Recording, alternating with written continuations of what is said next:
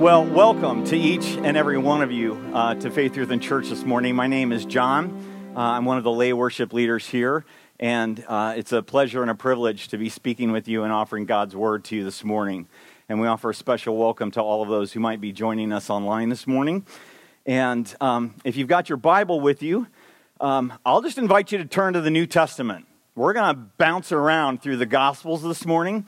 And um, I'm going to try not to make your head spin, but right now it's a little tough to tell you where to start. But we're going to park. Ultimately, our longest readings are going to be in Mark chapter 10, and, and uh, I'm sorry, Mark chapter 14 and John chapter 10. So if you want to put a bookmark or a thumbnail in there, you can park those. We're going to get to those later. We're going to talk a little bit first, and we're actually going to hit some other scripture readings before we get to that point. Um, uh, but fear not, we're going to get to those two scriptures eventually. So just bear with me and we will get there. Now, today, we're completing our sermon series on counterfeit, the heresies or false teachings that are talked about uh, in, the, in the Christian church.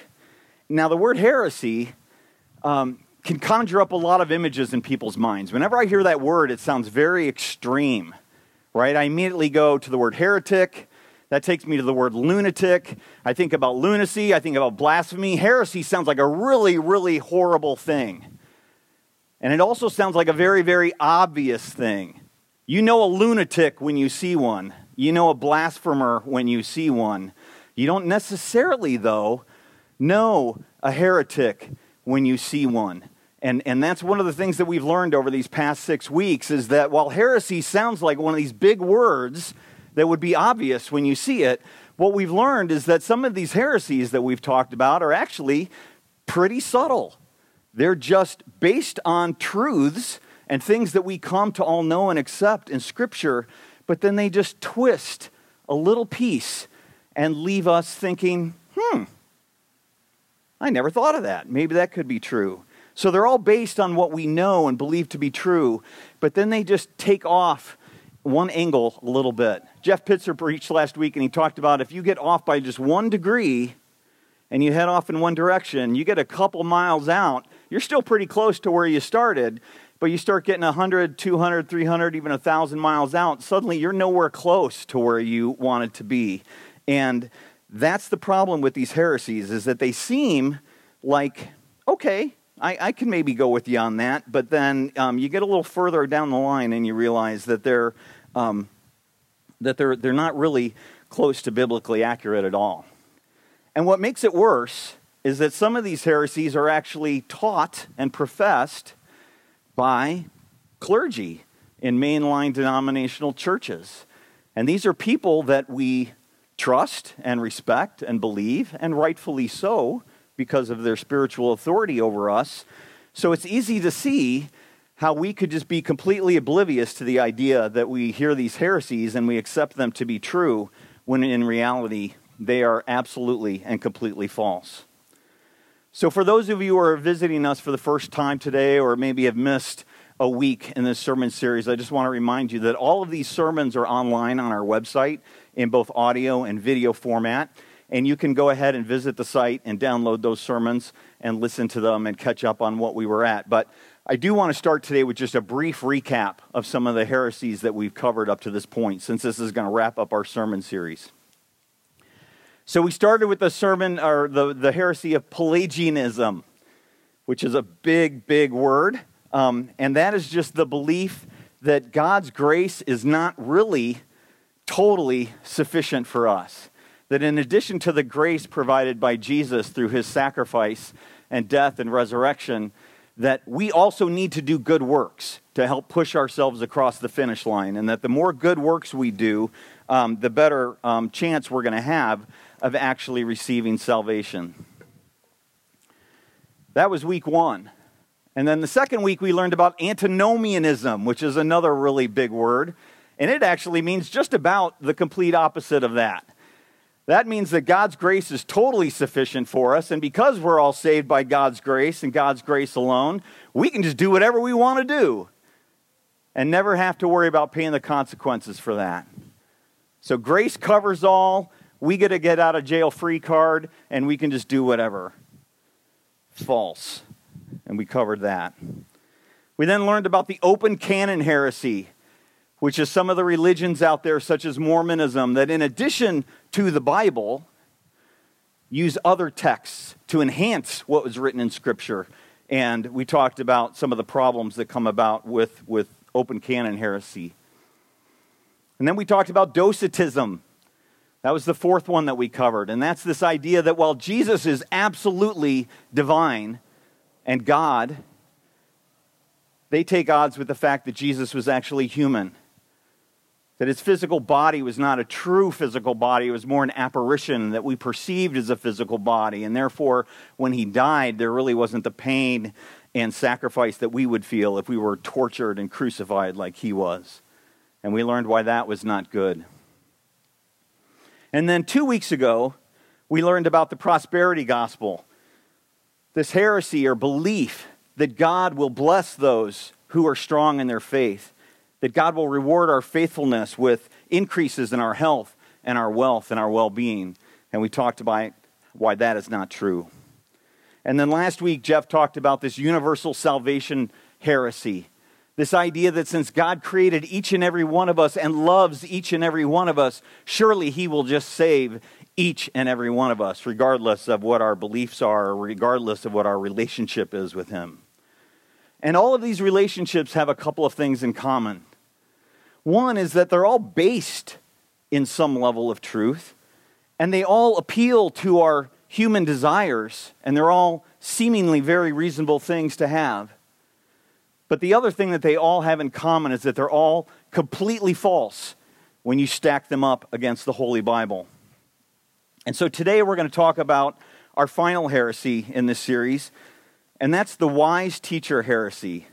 That's this idea that Jesus was a wise teacher or a great prophet, but he wasn't really the Son of God.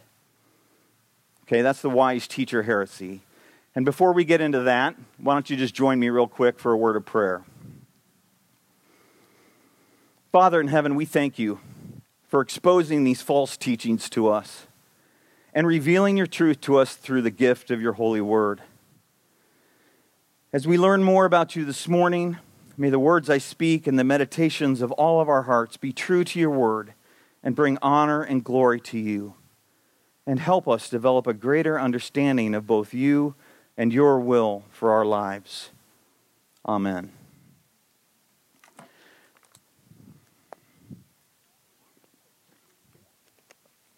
Well, about 15 years ago, I was going through a period of spiritual awakening in my life.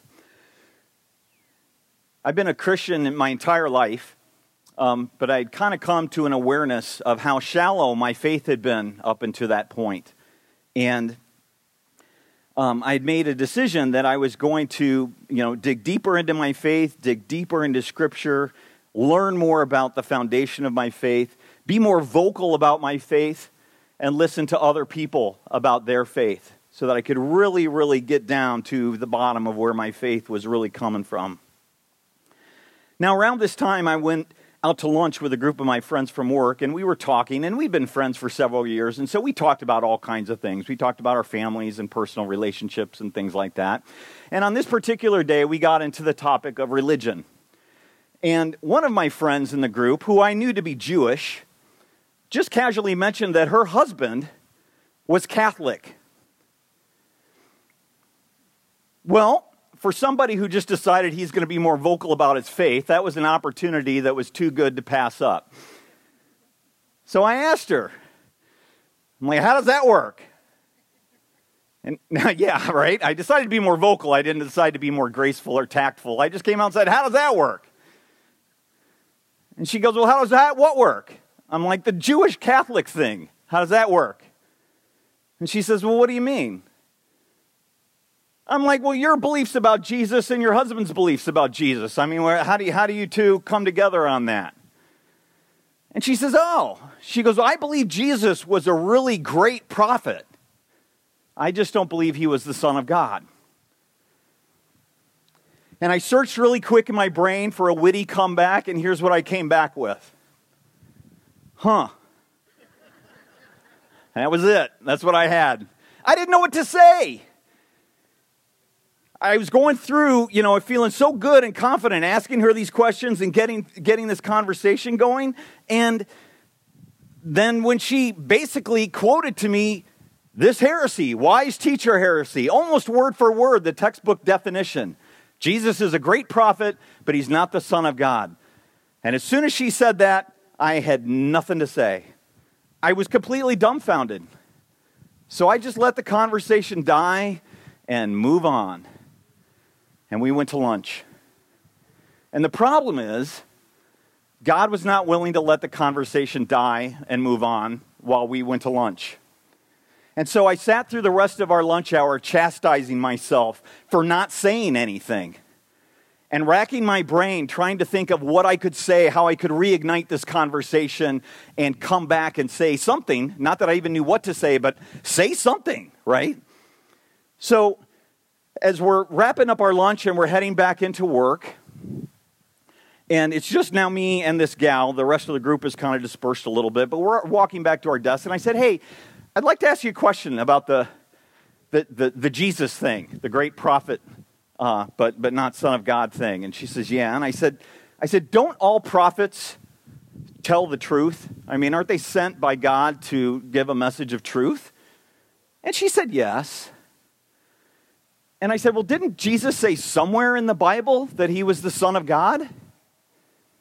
And if he's a prophet and he said he was the Son of God, wouldn't that have to be true? And now it was her turn to be silent. And it was a very weak and feeble attempt on my part to try to make the point that I should have boldly proclaimed earlier in the conversation. But it was all I could do. And all I could do was hope that her silence meant I had given her something to think about while we went about the rest of our day. Now, the um, yeah, I, I just I, I couldn't I couldn't think of what to say, and and and the, I kind of racked my brain on that to try to determine why. And I really started thinking about it. And it's like when, when you really get down to it in the Bible and you're reading the New Testament, Jesus can be pretty coy about who he is in the New Testament. Right? I mean, he calls God his Father, but then so do I, and so do you, and so do so many other Christians that we know. Right? He acknowledged that he was the Messiah when people called him the Messiah, and he said, You're correct. But Messiah means anointed one. And that's a title that could be given to kings or priests or prophets. That's not necessarily a title that would be reserved for the Son of God. Some of the other ways that Jesus describes himself in the Old Testament, and I wrote them down, he called himself the bread of life the light of the world, the good shepherd, the gate for the sheep, and the true vine, and the way and the truth and the life, just to name a few. But I never recalled or hearing anything in the Bible where Jesus said, Hey, morons, I'm God, or I'm the Son of God. And for a Christian like me, who's very weak in his faith and very casual, up to that point in my Bible reading, that's the kind of message I need from Jesus to really spell it out to me that he's the Son of God. And without that kind of proof or foundation, I really found that I had nothing to say to her. But if I'm honest, I also had to admit that I was pretty happy with her answer. Right? I mean, I'm not an idiot. I didn't expect a Jewish person to say that Jesus was the Son of God, so I wasn't surprised when she said that Jesus wasn't the Son of God. And I felt that most Jewish people probably considered Jesus to be a blasphemous, crazy person. So here my Jewish friend was saying, hey, he was a great prophet. Well, that sounded like a pretty good compromise to me, if I had to be honest, because she wasn't defaming him as blasphemous and crazy. She was saying he was actually pretty wonderful, and so that sounded pretty good. But the other thing I have to acknowledge about that moment in time is that I was also scared. I was afraid to say anything. It wasn't just that I didn't have any support, and it wasn't just that I liked her answer. I was afraid to get into a conversation and get in over my head where I didn't know what I was talking about, and I would make a fool of myself. That old saying about better to stay quiet and be thought a fool than open your mouth and end all doubt, that was ringing in my ears. I did not want to make a fool of myself. And I also didn't want to create trouble, right? We'd already ventured into a conversation that's kind of a no no to talk about at work, right? You don't talk about religion at work. This is 15 years ago, right? There are a couple of things you don't talk about at work religion and politics. Today, you don't talk about anything, or you get canceled, or whatever happens. But back then, there were just a few, and we were deep into one of them, and I did not want to blow up our conversation and create a problem at work. So I just shrugged and let it move on. But again, as I mentioned, God would not let me do that. And, and in the end, I could just kind of resurrect the conversation with a feeble little attempt to say, hey, doesn't that kind of contradict something in the Bible? And she, she said nothing, and we both went back to work. So, why does it matter? Why is it important to talk to somebody about this? Why wouldn't God let me just finish my lunch in peace and go back to work? Why is it important to know that Jesus is not just a prophet or a wise teacher, but is actually the Son of God? And it's important because only God has the power to forgive sins. And if Jesus is not the Son of God, we have no path to salvation and no relationship with God Himself. If He's just a wise teacher, great. He had cool things to say, and we could model his life, and we still would be better for it, but we wouldn't necessarily have received our salvation and have a relationship with God. Jesus tells us in John chapter 14, verse 6, that I am the way and the truth and the life. No one comes to the Father except through me. And in Matthew chapter 28, verse 19, Jesus commands us to go and make disciples of all nations, baptizing them in the name of the Father and of the Son and of the Holy Spirit, and teaching them to obey everything I have commanded you. So if we don't truly believe that Jesus is the Son of God and only by his grace and sacrifice that we're saved, then we won't be saved at all. And if we don't follow his command to go and make disciples of all nations, preaching the truth to them, then others won't be saved either. You see, we're engaged in a spiritual war.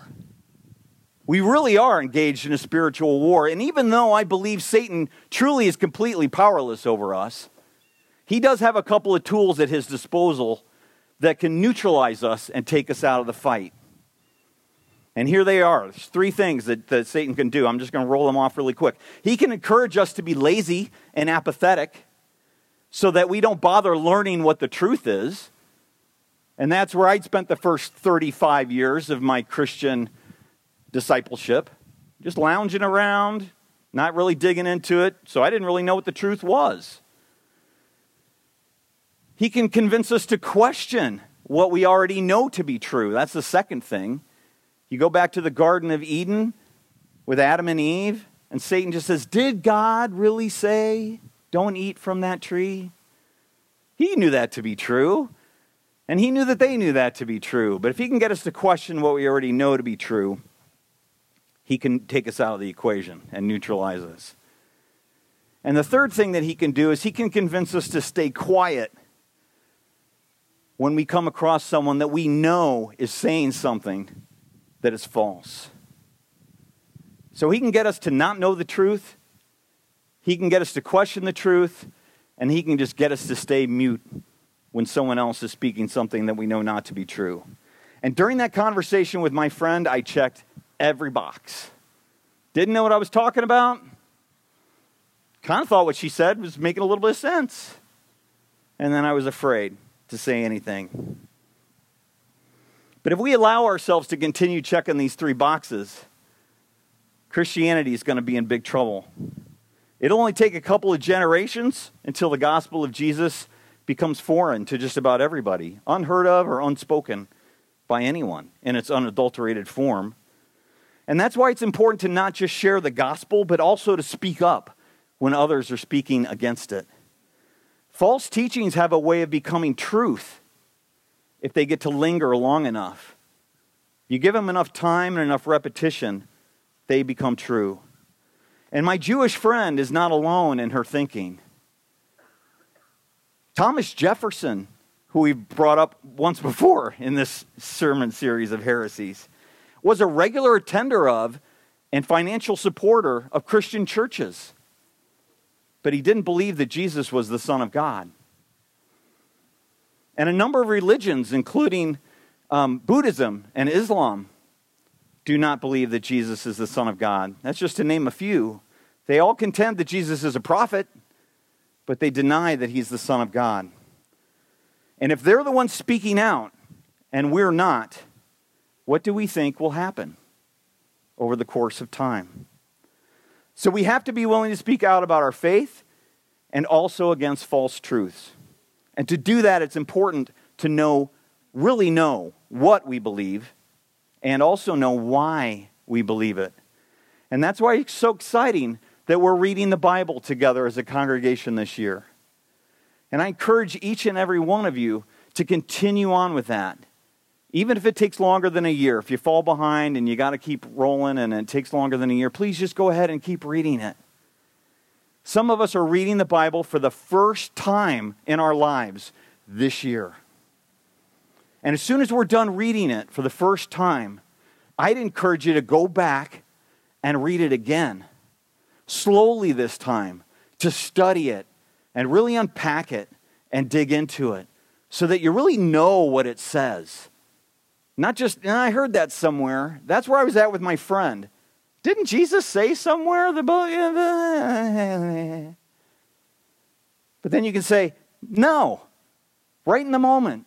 Jesus said he was the Son of God. He can't be a prophet and lie about being the Son of God at the same time. You just need to rethink that a little bit. But if you don't know that, you can't say that. Now, you don't need to memorize chapter and verse and be able to croak that back at people. There's a lot of heretics out there who can quote chapter and verse, right? They can slice and dice the Bible up. And you can offer up any chapter and verse out of the Bible without any context, and you can get to say anything you want it to say. But if you know what the Bible says, just know it. Not necessarily even knowing exactly where it said, but just know what it says. You can speak up when you're called to do so. Now, I've had a lot of time to study and reflect on the Bible since that day with my friend 15 years ago. And there are dozens of Old Testament prophecies about the Messiah that are fulfilled about with the life and death of Jesus Christ. And some Bible scholars will tell you there are literally hundreds of them when you really get into some of the prophets. And of course, the New Testament is full of miracles and teachings of Jesus that leave very little room to doubt that he is God. But even if we look no further than the direct statements about Jesus in just the four Gospels of the New Testament, there are a number of instances that just indicate without a doubt that Jesus is the Son of God. Now, I offer these this morning just for our own individual study so that we can be bold in our belief that Jesus is the Son of God and that we can know why and where we can find this stuff in the Bible. We can find these assurances. I always get a little kick out of Christians who try to use the Bible and quote the Bible to non believers to try to get them to believe. They're not believers. So they don't believe the Bible either. And they don't believe anything you quote out of it. So you can't go quoting the Bible to non believers, they're not going to buy it. But we want to know what's in the Bible. So the way to convert somebody is to live a life that reflects Jesus to other people. And when they want to see and have a life like you have, we can explain Jesus to them. But knowing this Bible is for our own benefit as Christians so that we can really believe where our faith comes from and speak confidently to others when the opportunity arises. So, with that, here are four justifications in the Bible that can assure us that Jesus is the Son of God. These are in chronological order, but they're going to hop around in the Bible a little bit. So don't try to follow with me in the Bible just yet. Just kind of listen and soak these in. And the first one is this the angels foretold it. So before Jesus was even born, Jesus held the title of the Son of God. in Luke chapter 1, verses 30 through 32, the angel Gabriel tells Mary about the birth of Jesus, saying this Do not be afraid, Mary. You have found favor with God. You will conceive and give birth to a son, and you are to call him Jesus. He will be great and will be called the Son of the Most High. A verse later, Gabriel says to Mary, The Holy Spirit will come to you, and the power of the Most High will overshadow you. So the Holy One to be born will be called the Son of God. So before Jesus is even born, he has that title. Now, the second instance in the Bible, again, we're kind of going chronologically here, is God declared it. God Himself declared it. When Jesus was baptized in the Jordan River, just as he was getting ready to begin his ministry, God professed his love for his son Jesus. Matthew chapter 3 tells us that as soon as Jesus was baptized, he went up out of the water. And at that moment, heaven was opened, and he saw the Spirit of God descending like a dove and alighting on him. And a voice from heaven said, This is my Son, whom I love. With him I am well pleased. So, this revelation that Jesus is the Son of God is repeated in all four of the Gospels during Jesus' baptism. It's recounted in all four of them. You can find it also in Mark chapter 1 and Luke chapter 3 and John chapter 1. And in the Gospel of John, it's actually recorded as a personal testimony of John the Baptist. It's interesting to read because he says, I'm telling you, this is what I, I heard and what I saw. And so it's written a little differently in the Gospel of John. But this public display of God's love for his son and acknowledgement that Jesus is God's son is repeated almost word for word during the transfiguration. Right? In Matthew 17, Jesus has just been transfigured, and Moses and Elijah have shown up, and Peter's blathering on and on about building some shelters, right? And there's bright light and everything else. And, and then, verse 5, it says this While he, meaning Peter, was still speaking, a bright cloud covered them, and a voice from the cloud said, This is my Son, whom I love. With him I am well pleased. Listen to him. So God declared it to be true. The third justification for why Jesus is the Son of God found in the Bible, as spoken, is that Satan knew it to be true too. Right after Jesus' baptism, Jesus goes out into the wilderness to be tempted by the devil. And in two of the three temptations that Satan provides on him, it says this in Matthew chapter 4 When Jesus was hungry, Satan approached him and said, If, if you are the Son of God, tell these stones to become bread. And later on in verse 3, he took Jesus to the highest point of the temple and he says, If you are the Son of God, Throw yourself down, and God's angels will come in and rescue you and protect you. Satan uses the things that he knows to be true to get us to be tempted and commit sin. But Satan's minions knew this as well. So during Jesus' ministry, he had a number of opportunities to cast out demons, and many of them would identify him as the Son of God. Luke chapter 4 says, At sunset, people brought to Jesus all who had various kinds of sickness, and laying his hands on each one, he healed them. Moreover, demons came out of many people, shouting, You are the Son of God. But he rebuked them and would not allow them to speak, because they knew he was the Messiah. Matthew chapter 8 recounts the story of two demon possessed men that Jesus healed, and he sent the demons into a herd of pigs. Do you remember that? The herd of pigs and ran off the cliff. But as Jesus approached the two men, the demons shouted, What do you want with us, Son of God? Have you come here to torture us before the appointed time? So Satan knew it, his minions knew it. Jesus is the Son of God. And the fourth justification that I want to offer today from the New Testament Gospels about Jesus being the Son of God is that Jesus actually said it.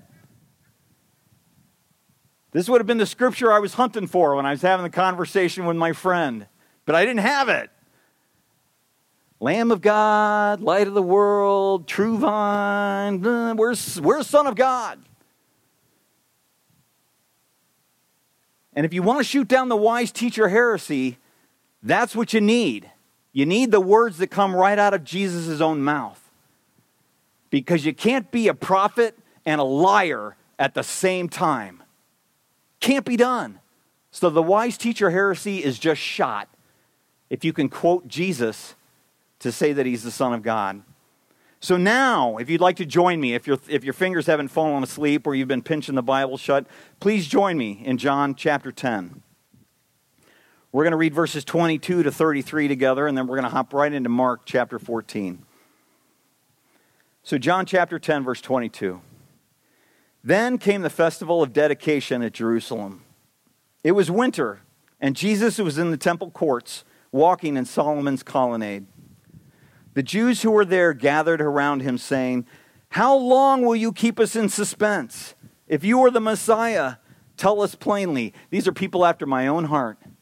Just come out and say it, man. Don't, don't, no, no Lamb of God, light of the world. Tell us. Jesus answered, I did tell you, but you did not believe. The works I do in my Father's name testify about me. But you do not believe because you are not my sheep. My sheep listen to my voice. I know them and they follow me. I give them eternal life, and they shall never perish. No one will snatch them out of my hand. My Father, who has given them to me, is greater than all. No one can snatch them out of my Father's hand. I and the Father are one. He said it. I and the Father are one. There it is. Again, his Jewish opponents picked up stones to stone him, but Jesus said to them, I've shown you many good works from the Father. For which of these do you stone me? We are not stoning you for any good work, they replied, but blasphemy, because you, a mere man, claim to be God. So he said it, they heard it. You can't be a prophet and a liar at the same time. There it is. Turning to Mark chapter 14, this is Jesus before the Sanhedrin, right? He's on trial, kind of a mocked up trial before his crucifixion. And in verse 55, it says the chief priests and the whole Sanhedrin were looking for evidence against Jesus so that they could put him to death, but they did not find any. Many testified falsely against him, but their statements did not agree. Then some stood up and gave this false testimony against him. We heard him say, I will destroy this temple made with human hands, and in three days will build another, not made with hands. Yet even then, their testimony did not agree. Then the high priest stood up before them and asked Jesus, Are you not going to answer? What is this testimony that these men are bringing against you? But Jesus remained silent and gave no answer. Again, the high priest asked him, Are you the Messiah, the Son of the Blessed One? I am, said Jesus. And you will see the Son of Man sitting at the right hand of the Mighty One and coming on the clouds of heaven. So Jesus tells us directly in these texts that he is both God and the Son of God. And in addition to the miracles he offered, and performed and the forgiveness that he offered to us and the godly life he modeled, he actually came right out and said, I am God and I am the Son of God. That's why he's not just a wise teacher or a prophet. He certainly is those things, but he's so much more. And I'd like to close this morning real briefly with an excerpt from C.S. Lewis's Mere Christianity. I don't know if any of you have ever read Mere Christianity. C.S. Lewis was one of the most influential Christian apologists of his time. And he's widely known for authoring the books for the Chronicle of Narnia, right? The Lion, the Witch, and the Wardrobe, and on and on they go. And so they became movies, and, and they're great books, and everybody knows that. But what is not widely known necessarily about C.S. Lewis is that he was an atheist who didn't return to Christianity until the age of 33. And so he wrote Mere Christianity so that believers and non believers both could kind of have a rational case for Christianity and the Christian faith. And he has this to say about the wise teacher heresy. I'm trying here to prevent anyone saying the really foolish thing that people often say about him. And that is that I am ready to accept Jesus as a great moral teacher, but I don't accept his claim to be God. That is the one thing that we must not say. A man who was merely a man and said the sort of things Jesus said would not be a great moral teacher. He would either be a lunatic on the level with the man who says he is a poached egg. C.S. Lewis has a great way of putting things. Or else he would be the devil of hell. You must make your choice. Either this man was and is the Son of God, or else a madman or something worse. You can shut him up for a fool. You can spit at him and kill him as a demon. Or you can fall at his feet and call him Lord and God. But let us not come with any patronizing nonsense about his being a great human teacher. He has not left that open to us.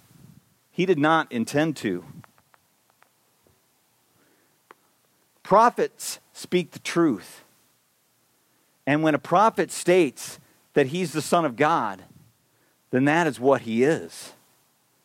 And that's good news for each and every one of us because it means the faith that we place in Jesus for our salvation is very well founded indeed.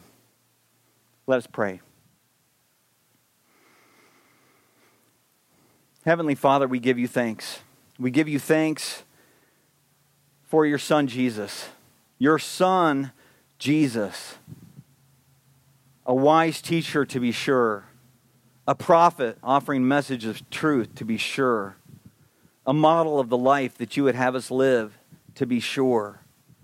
But most importantly, your Son, you in human form.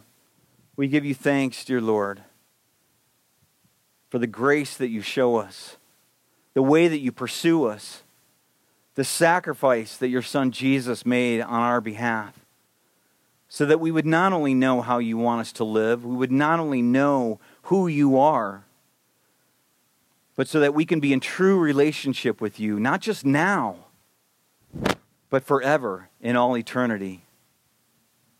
Dear Lord, we thank you for this blessing and so many more.